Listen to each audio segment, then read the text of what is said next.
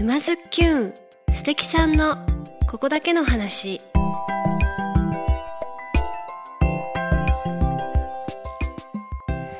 皆さんこんにちは。沼津きゅんナビゲーターのまゆかです。静岡県沼津市よりお届けしているこのポッドキャストは人生を楽しむクリエイターにリレー形式でインタビューしております。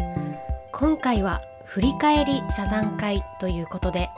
ディレッタントカフェ店主ワルツギャラリー主催篠宮浩二さんの振り返りと9月2日9月9日2週にわたって開催した沼津の学校初めてのポッドキャスト講座について沼津キュンメンバーみんなで振り返り座談会です。それでは早速どうぞ。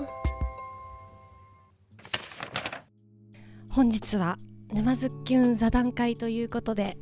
えー、キャプテン菅沼さん。はいよろしくお願いします。はいラマン原さん。よろしくお願いします。はいひものミュージックマリさん。よろしくお願いします。この4人でお届けしたいと思います。はい。はい。まずはですね先日、えー、取材にお伺いしましたディレッタントカフェワルツギャラリーの篠宮浩二さんの、えー、振り返りをお届けしたいなと思うんですけれども、えー、この取材はですね原さんに最後座談会でねお話を一緒にしましたよね。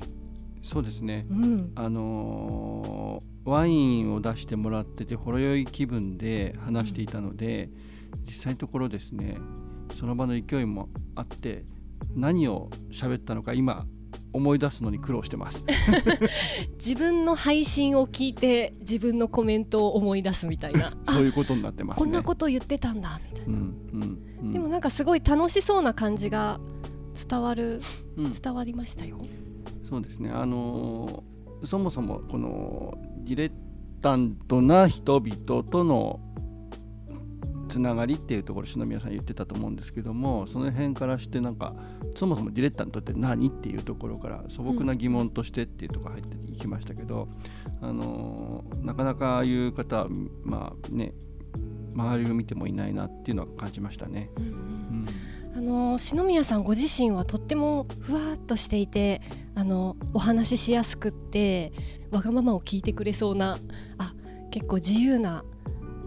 方なんだなっていう感じがしたんですけどお話聞いてるとねものすごくしっかりいろいろなことを考えてらっしゃってあの私一番印象的だったのがあの物事を何でも5年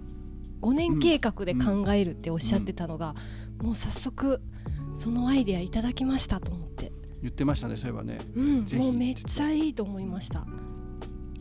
5年先を見て緩やかにカーブを曲がってればそれでいいっておっしゃってたんですよ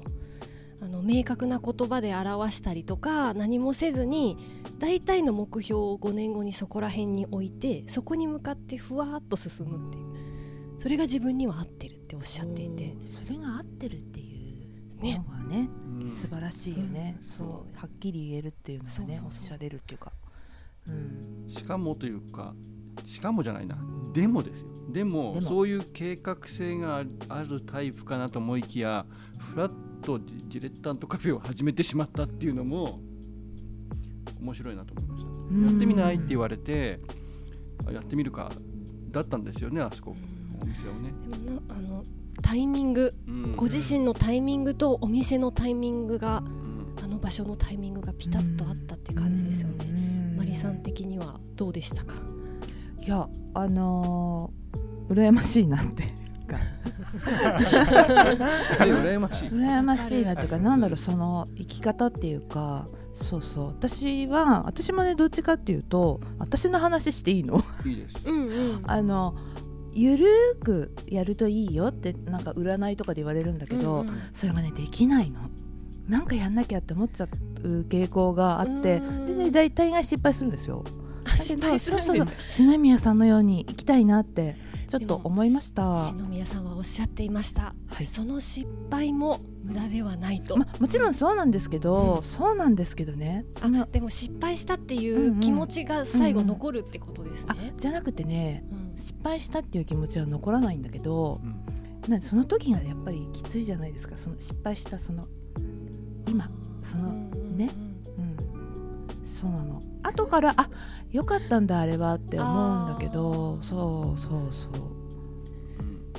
キャプテン菅沼さんはいかがでしたか今回の篠宮さん。そうですね。僕もまあ印象に残ってる言葉は、まあ、5年後の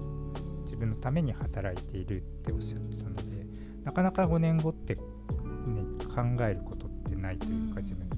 まあ、原さんも、まあ、覚えてるかわかんないですけど座談会でおっしゃっていて自分たちのね5年後をあそこでなんか語る会みたいのあったら面白いよねみ。言ってましたね。言あってまし覚えてないな言ってますごい私原さんすごいいいこと言うじゃんと思って。ましたね。そうそう面白そうだな言ってましたね今。ちょっと入るといいねアイデアが浮かぶんですよ。でも忘れるっていう。ね まあ、ちゃんと収録してますからね。あよかった。記録してます音声として残ってます残から。ねすいませんその辺がねできたら面白いなと思いまうんした、いいですね。はい。本当にそう思います。で篠宮さんもあのお店を始めたきっかけ今原さんおっしゃったみたいになんか意外とあの本当にお店をやりたいとか昔からの夢だったんだとかじゃなくて、なんとなくあいいよみたいな感じで勢いでやっちゃったっていうのがなんかあの篠宮さんのあの優しい感じとかあの物事をこうすごく丁寧に考えてらっしゃる感じからはちょって想像できなくて、ちょっとなんかこうその話を聞きながらニヤニヤしちゃうっていうか あ篠宮さんもそういうとこあるんだっていうのがすごい今回取材をしてちょっとこう嬉しかったですね。すごい決断が早い時ありますね多分。おそらく。うん。めちゃくちゃ。丁寧に生きてるからそういうチャンスをちゃんとものにできるっていうか、うん。なんじゃないかなって思うんですよ。なんか深い呼吸をいつもしているっていうかなんかそういう方って来たっていう時になんかクッとつかみにいけるような気がするの。呼吸が浅いとさなんかハフハフしちゃってさねあのなんだろう。私はいでも今までそうだったなっていうか違うものをつかみに行って間違いだみたいな。決断して腑に落ちるタイミングが大切っておっしゃっていて、あの腑に落ちたと思ったけども今マリさんおっしゃったみたいに考えが浅いとか、うんうん。そういうこう冷静に判断できないタイミングだと、あのやっぱり違うなっていう時は、もうやめまあの潔くやめますっておっしゃっていてそれもなかなかね、うんついついここまで考えたんだからやり遂げなきゃとかさパチンコじゃないけどさ パチンコは私やりませんけどほらこんだけ突っ込んだんだからもうちょっとみたいな。ねそういう人間の心理。るやつ。そうそうそうそうそう。そういうところからはもう一線引いてね潔くねころが今日はやめる。まあパチンコの話になっちゃったけど、すみません例えばの話例えば、例えば。うん。もうちょっと美しい例えで言いたかったな、ね、というわけで、えーディレッタントカフェ、うん。ワルツギャラリーにはあの近々沼津きゅんみんなでねランチ食べてさっと帰るんじゃなくてギャラリー見てワイン飲んだりして源平川ね。源平川でした。源平川でこう足チャプチャプしたりしてちょっとゆっくりしに行きましょうか。ねそうですね。行くならでも早くしないとだんだん川の水冷たくなってくるから。はい違います。川の水の温度は一定です。嘘。そうだよ。川の水が冷たく感じる。や それはほらあのあれだよ。あの気候によってなんで川の水の温度は一定です。マジですか？そうだよ真冬でも？真冬でも。その日は携帯禁止で。そうだったそうだった。あらあら携帯禁止だよ。携帯みんな禁止 OK その日は携帯禁止で5年後のズッキュンの話をみんないでのんびり語るっていうはい会を賛成。やりましょう。そしてお次は実は私たち沼津の学校というところでですね初めてのポッドキャスト配信講座というのを、えー9月2日9月9日2回連続講座を開催いたしました。ありがとうございます。あの思ったよりもはるかにたくさんの、うん。えー方が来ていただいて、うんうん。あの男性女性あ若い方は大学生から来ていただいてね。とっても楽しかったですね。沼津の学校はウィルネスカルチャー地域をテーマに地域の実践者を講師に迎えた魅力的でバラエティーに富んだ講座を開催しますということでその中のですね私たちはカルチャーというジャンルのキュレーターの中野あゆみさんからのご依頼で私たちは、えー、まずトップバッターでポッドキャストをみんなでやってみようという講座をいたしました、えー、番組のコンセプト設計や台本作りそして思いを届けるコツを学び、えー、音声配信の世界を楽しんでみようという菅沼さんと私が司会進行みたいな形で、えー、沼津きんメンバー、えー、原さん小泉さんマリさん全員参加で2回をなんとか駆け抜けましたけれどもでは皆さんのご感想をちょっと一人ずつ聞いていきましょうかね。じゃあマリさん？マリさんから。ですか？そうか私はですね、えー、2日間の中の最初の1日だけ参加させてもらったんですけど、まず皆さんがねあの熱くて参加者の皆さんが、そうそして沼津が大好きという、うん、ね？そう。でねなんだろうなこうアイデアも豊富でねそうそれをあの沼津きゅんのメンバーでじゃあどういうふうにまとめていくかってアドバイスをさせてもらったんですけどもともとその参加者の方が熱くて、うん、もうもうなんだろうみんな頭いいなって思いました。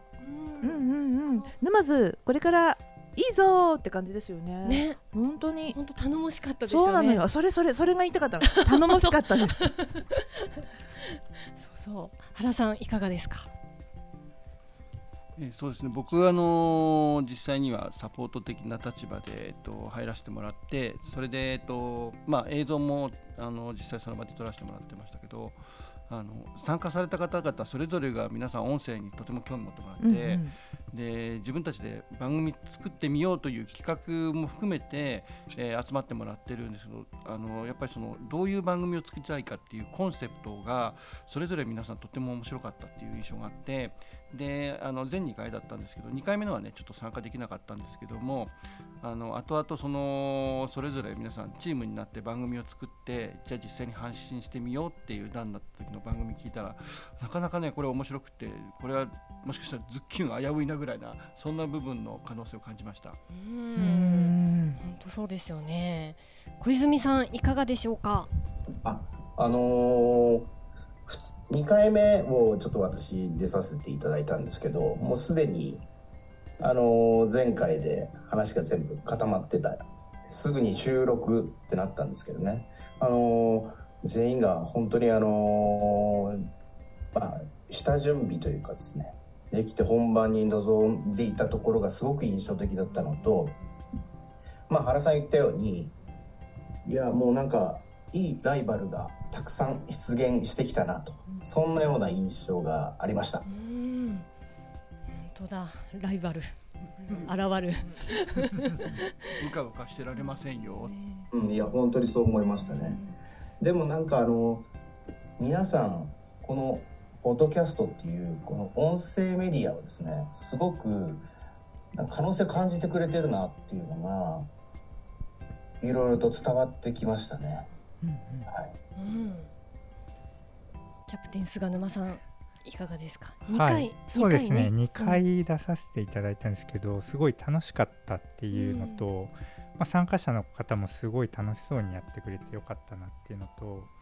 あとまあ小泉さんがまあ下準備をされてたとして本当にあの2回だけですごいスピード感で多分やってくださったんだなって思って、多分本当だったらもうちょっと時間欲しいだろうなっていう 参加者の方たちも、っていうぐらいなんか濃密な時間でしたね、はい。本当そうでしたね、はい、1回目も2回目もかなり駆け抜けた感じが。そうですねはい。あとやっぱりポッドキャスト講座っていうことですでにポッドキャストっていうことを分かった上で来てくれてたっていうのも結構大きいかなと思います、うん、なんか皆さんこうラジオとも、えー、YouTube とか、えー、配信映像配信とも違うってことをあのかなりしっかりと理解してくれていてもうあのこういうふうにしたらいいいいんじゃないっていうのがもうみんなの中ですでにあったっていうのがびっくりしちゃいました。2ね回目すごかったですからね。皆さん本当になんかめちゃくちゃうまいというか、うまかった、はい、ポッドキャストはあの沼津の学校っていう一つのアカウントなんですけれども、えーそれぞれに配信番組のコンセプトを変えて、え3配信作ったんですね。で一つが、えー子育てチーム。こちらは、えー、と子育て中のママさんが参加表明をしてくれまして、えー沼津の子育てスポットとかここいいよとかあと防災のこととか。子育て中の防災お金をかけなくていい防災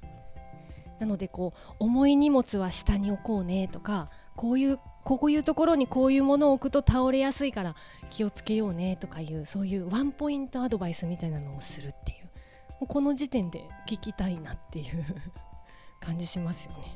でこの方はあの最後ねお一人で収録だったんですけどでもめちゃくちゃお上手でしたよね。そして次は沼ディープチームここはもうあの4人最初4人で若者と、えー先生やってるよっていう方と、えー若20代から見た沼津30代から見た沼津で、えーいろんな話をしようと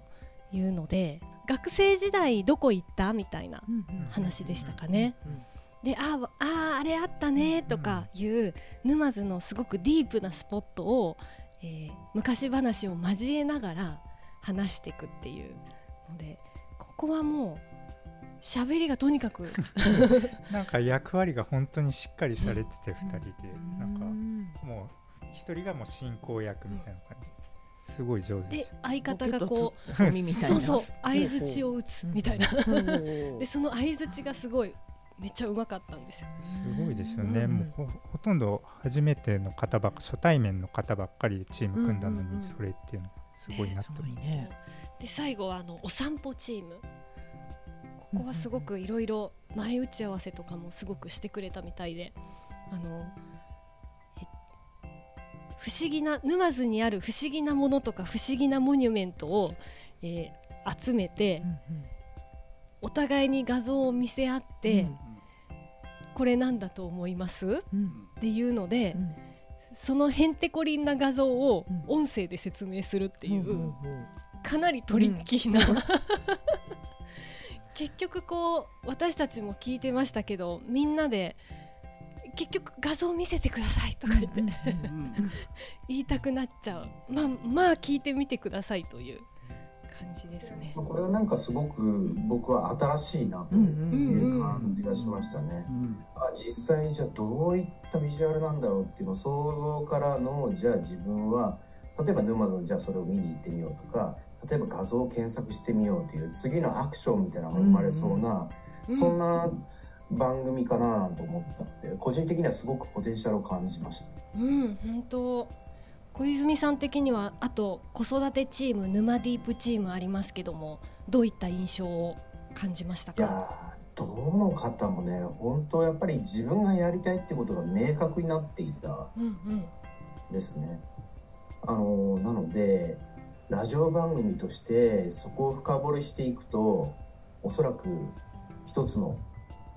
まあなんていうんでしょうかカテゴリーとして成立するんじゃないかなっていうそんな気がしました。本当そうですよね。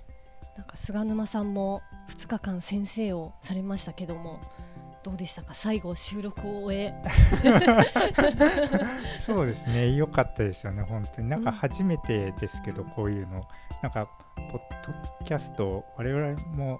まあ言っても1年間やってきてそれのことっていうので何を伝えられるかって思ったんですけどなんか学ぶことの方が多かったかなと思いました。うん。はい。私も思いました。この皆さんの配信とかもあの後日もう配信はスタートしていますんで後で概要欄の方に URL を掲載しておきますので皆さんぜひ聞いてほしいと思います。で配信を聞いてあもっと自由でいいんだっていうね。やっぱり私たちはあの自由だからポッドキャストを選んだっていうことをちょっとついついね。だんだんだんだん型にはまりつつありますけどあもっと自由にやっていいんだっていう感じをこう再認識させてくれたというか感じがしました。なんか結局沼津の学校に出てみて、うん。結局自分たちが一番学べたなと、非常にいい機会を与えていただいたなっていう、そういう気がしました。うん。うん。本当そうですよねちなみに沼津の学校はですねまだまだ続きますので私たちトップバッターなので終わりましたけれども来年の3月まで開催してますのでこちらの URL も、えー概要欄に入れておきたいと思います。というわけで沼津きゅん座談会でした。ありがとうございました。ありがとうございました。ありがとうございました。皆さんいかがでしたか？沼津急へのご意見ご感想は概要欄のメールアドレスもしくはハッシュタグ沼津きゅんでつぶやいてくださいね。それでは来週もお楽しみに。まゆかでした。